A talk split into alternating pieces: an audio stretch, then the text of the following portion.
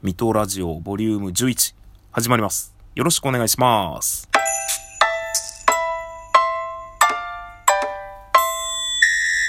はい。というわけでですね、えー今回はですね、またラジオらしいラジオをやっていこうと思っております。で、まあそのラジオらしいラジオの一つとしまして、私の趣味について一つ、えーお話ししたいなと思っております。まあ一つというか、僕あの趣味っている趣味が散歩と、まああと今から話すやつしかなくってですね。で、あの、まあこういうラジオを録音するにあたって、まあ声だけでね、皆さんにこう、いろいろなものをお届けするにあたって、喋っている人間ってあんまり想像できない方がいいと思うんですよ。それこそ身長、体重、年齢、まあ容姿についてですね、とかその人の人となりっていうのが想像できてしまうと、ちょっと面白くないかなって。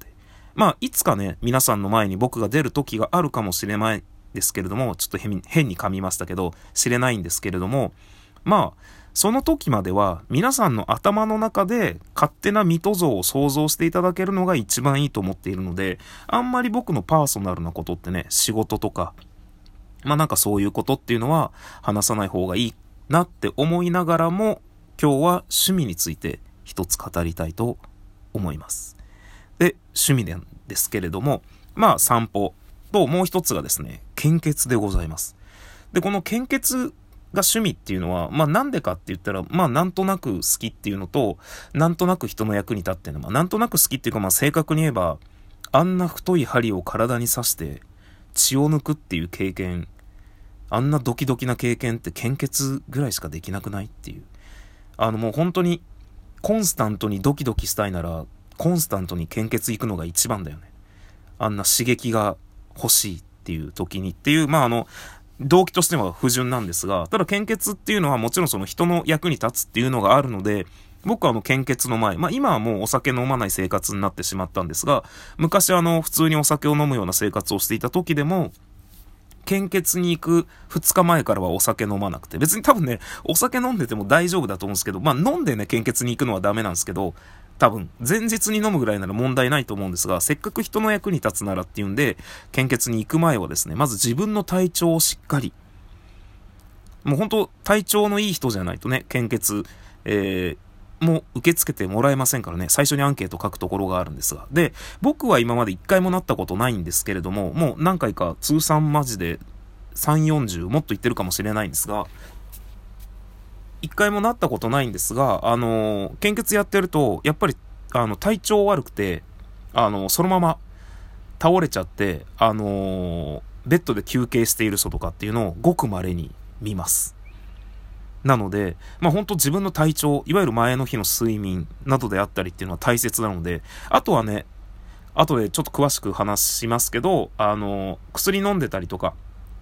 何か今自分の体に不調があったりすると献血できなかったりもしますので、あの自分の体調をね、まず自分というところで、あの献血に行きます。でまあ、献血ね、あんまり行ったことない人、正直ね、行かない人って多分一生のうちにあんまり行かなくて終わると思うんですよ。一回も行かなこともあんのかな？学校とか会社とかで行かされるとかあるのかわからないんですが、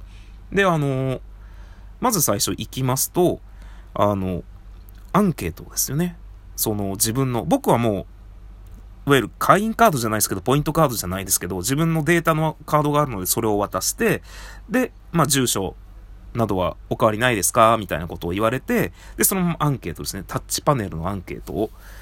やります。まあ、今日の体調はどうですかに始まり、あの、まあ、睡眠時間やら、前取った食事の時間ですね。あの、やっぱり睡眠不足だと体調が悪くなってしまう方もいらっしゃると思うので、あの、そこで多分弾かれる方もいらっしゃると思いますし、あとは食事の時間があまりにも長い間食事、いわゆるめちゃくちゃ空腹の状態でもあまり良くないということで、多分ほとんどの献血ルームがそうだと思うんですが、食事をとってからの時間が空きすぎてると、あの、受付でドーナツもらえますね。あの、ちっちゃいドーナツがあるんですけど、なんか皆さんもよく見ると思うんですが、あの、1個入りの包装されてるやつですね。個包装されてるちっちゃいドーナツもらえます。で、これを食べてお待ちくださいみたいな。まあ、で、アンケートをに答えまして。で、まあ、献血って、ここでちょっとお話ししますが、3種類あります。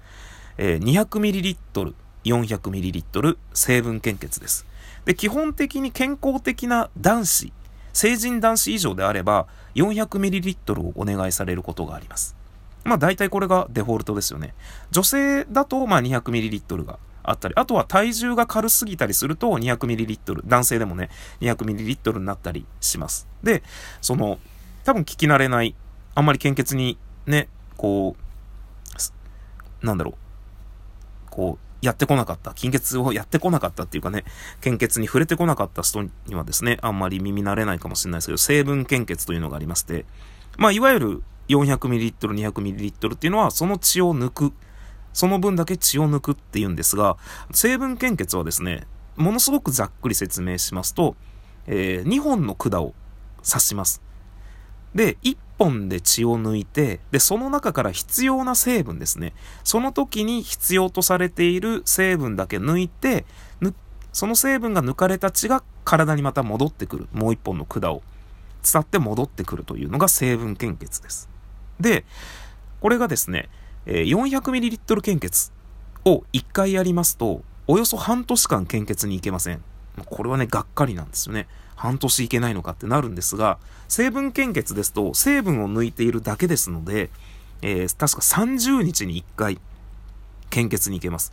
もうあの、ざっくり言えば1年で12回行けますね。行ったことないですけど。で、あと、一応ちょっと僕ね、あのもう2年、3年ぐらい献血に行けてないんですよ。趣味とも言いながらも、本当にね、趣味というのがおこがましいぐらいなんですが、ちょっといろいろね、分けあって、もう全然行けてないんですが、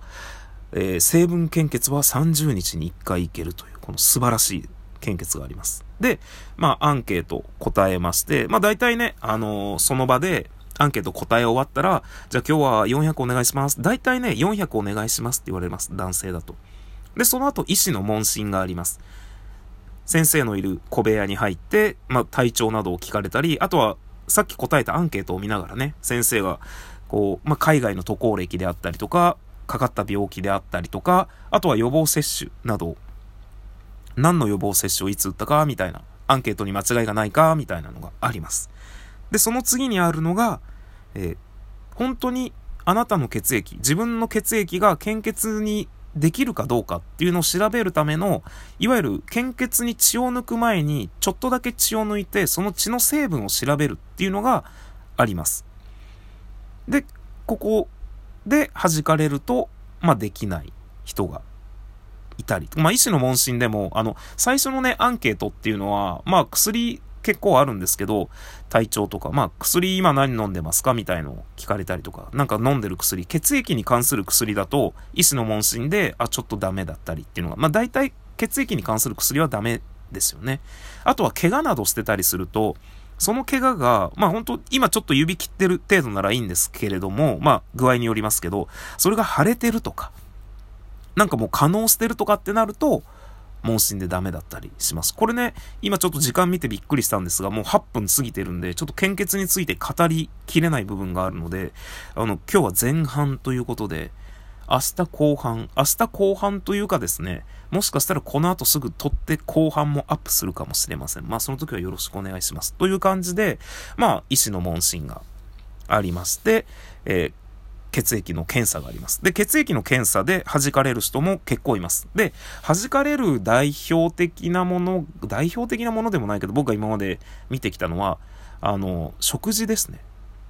献血の直前に、いわゆる油でこってりした食事をとると、血の中に油が入るんですね。これね、ほんと皆さんね、血液に油が入るって本当に油入るんだって思うぐらい、あの、遠心分離機で自分の取った血見せられて、本当に油がちょっと上に層ができてたりするんで、それ見るとね、凹みます。なんで、あの、僕も一回それで弾かれましたね。僕なんかね、確か二郎かなんか食ってったんですよね。でも、昔って、今みたいに、今ね、注意書きがちゃんと書いてあるんですよ。こういう食事を献血直前にされた方は最初に申し出てくださいみたいな。なんか、あの、とんかつみたいなやつであったりとか、ラーメンとかであったりあるんですけど、昔なんか何もなかったんですよ。だから僕何も知らずに、確か二郎食って、献血行って、ちょっと油、か血液中の油があって、あのー、ミトさんこれお食事何されましたかって。ラーメンかなんか食べました？なんか油っぽいもの食べました？って言われて、あ、ちょっと油っぽいラーメン食べてきましたねって。でもそれだと、全然できないわけじゃなくて、確かね、あの、ちょっと落ち着けば大丈夫なので、みたいな感じで、3時間後とかみたいな感じでいけると思うんですが、あの、一応ね、できるけど、まあ、断られる場合があります。で、あの、その他で断られるのが、僕がね、今それでちょっと断られ続けていて、あの、献血に行けてない理由なんですけど、まあそれだけじゃないんですけど、ちょっとね、あの、海外に行ってたっていうのがあって、海外に行くと、まあ国によってなんですけど、帰国後1年は献血ができないっていうのがあって1年できなかったんですが、まあその後なんですけれども、僕ちょっとあの、人に比べて、と比べてヘモグロビンですね。超ざっくり言うと、あの、貧血っぽいというか、のがあって、いわゆるそこがね、男性の最底辺ぐらいなんですよ。まあ、ヘモグロビンは、ちょっと昔からずっと言われてたんですけど、別にあの、献血にギリ支障がないぐらいだったんですけど、まあ、年を取ってくるとね、あんまりこう、血管も元気じゃないのか、ヘモグロビン不足で、あのー、弾かれちゃいます。ちょっとあの、ヘモグロビン値が低いので、あの今回はちょっと献血ができないんですけれども、って言って弾かれちゃって、僕はもうここ数年できてないです。一応ね、なので普段の食生活とか頑張ったりしてるんですけれども、ちょっとまだね、いけてないので、で、あとね、その、まあ、後半で話しますけど、献血ルームってね、めちゃくちゃいろんなアメニティがあるので、なんか、それ目当てで行ってる人もいるんじゃないかなみたいな感じのところがあって、献血、いわゆるできなくても、それが使えちゃうので、なんかね、できないって分かってて行くの嫌だから、なんか健康になってから行こうって思って、半年に1回ぐらい行って毎回弾かれるみたいなのがあるので、まあ、次こそはと思いながらも、本日の放送はですね、一旦前半ここまでとなります。別に私の放送はみんなで献血行こうとかではなくて、私の趣味の話です。それでは後半で。